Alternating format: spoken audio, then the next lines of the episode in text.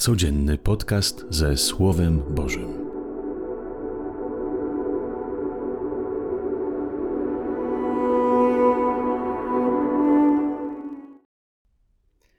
Witam Was wszystkich serdecznie na kanale Nie Samym Chlebem. Dzisiaj chcemy znowu pochylać się nad Słowem Bożym. Chcemy karmić się tym Słowem Bożym, by nasza wiara byłaby bardziej owocna, bardziej świadoma. Dzisiaj przychodzą do Jezusa Sadyceusze.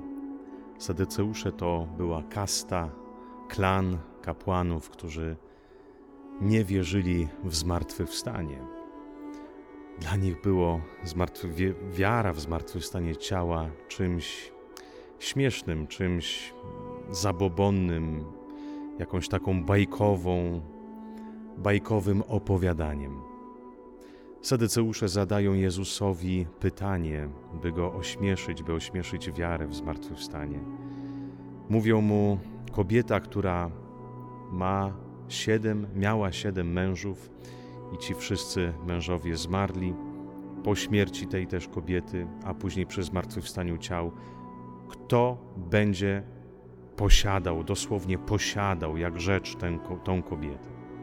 Dlaczego zadają to pytanie? Bo w tamtych czasach, szczególnie w religii żydowskiej, wierzyli, że człowiek może pozostać jakoś przy życiu, człowiek y, może y, kontynuować swoje istnienie tylko wtedy, jeżeli pozostawi po sobie potomstwo. Jeżeli mąż nie pozostawił po sobie potomstwa i umiera, to było takie prawo, że brat męża musiał wziąć y, tę kobietę i spłodzić, przepraszam za słowo, ale dokładnie, spłodzić jej dziecko.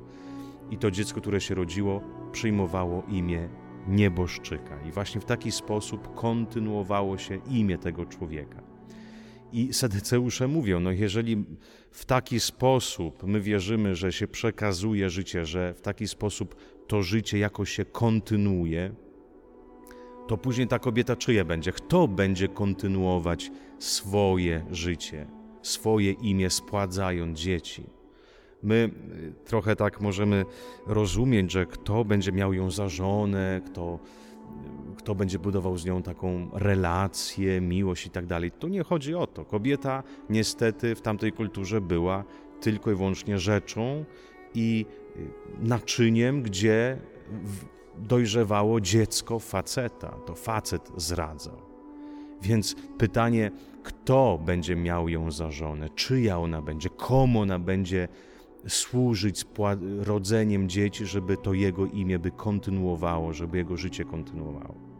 Jezus Chrystus odpowiada, że dzieci tego świata rodzą się i za mąż wychodzą, ale ci, którzy będą znani godnych życia, nie będą za mąż wychodzić, nie, nie będą rodzić dzieci, będą podobni do aniołów bożych.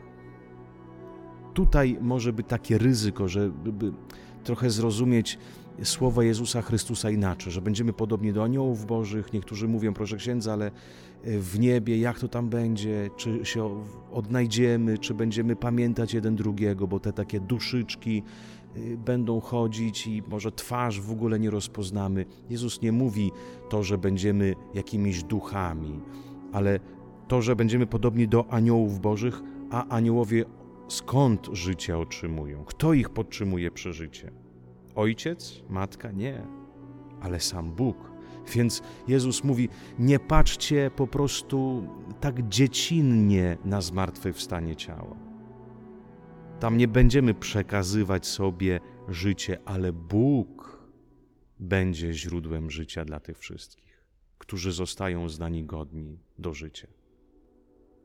Jakie jest nasze wyobrażenie o zmartwychwstaniu? Często y, myślimy, że zmartwychwstanie ciała to jest reanimacja zwłoków.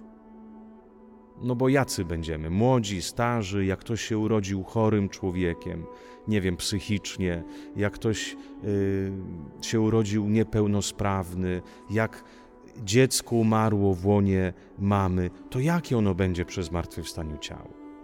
Jak to wszystko Pan Jezus poskłada, jak dzisiaj jeszcze y, też już jest zwyczaj kremowania ciał, więc jak? Niektórzy pytają, Pan Bóg poskłada ten cały popiół w jedno cało, jacy my będziemy? A niektórzy też dodadzą, że ja nie chcę być taki, bo sobie się, nie wiem, na przykład nie podoba.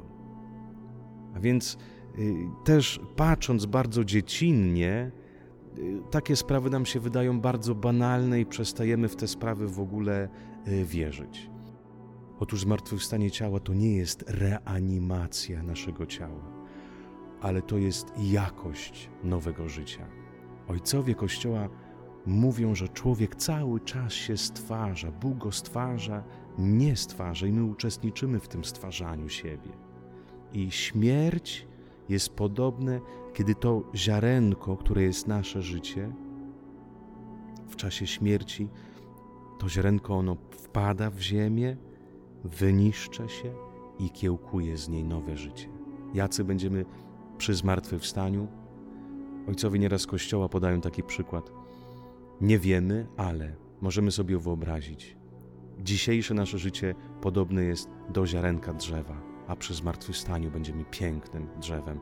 Więc jeszcze nie wiemy, nie jesteśmy w stanie wyobrazić, jakimi Pan Bóg nas zaplanował, jakim pięknym stworzeniem chce z nas uczynić. Ale uwaga, Jezus mówi szczególnie w Ewangelii Jana, kto spożywa moje ciało i pije moją krew, kto żyje Ewangelią Chrystusową, kto żyje miłością, ma życie wieczne już teraz. A więc albo to życie wieczne mamy już teraz w sobie, tę potęgę Ducha Świętego, i mając tę potęgę, to życie Boże, kiedy przyjdzie do nas, jak mówił święty Franciszek, siostra śmierć, ta śmierć nie będzie dla nas końcem, ale miejscem nowych narodzin, do życia wiecznego, do życia wspaniałego, do życia, w którym całe nasze serce będzie przepełnione Bożą mocą. Szczególnie w tych dniach zapraszam Was, by pomyśleć o tym zmartwychwstaniu, do czego Jezus nas powołuje, by się nie bać śmierci, ale dbać o to, by już teraz mieć tego Ducha Bożego, by w każdej sytuacji, kiedy śmierć zapuka do naszych drzwi, moglibyśmy ją przyjąć z otwartymi ramionami i powiedzieć: Przychodź, już jestem gotowy, by się narodzić do nowego życia i wejść do życia nowej jakości. Życzę Wam wszystkiego najlepszego z Panem Bogiem i miłego dnia.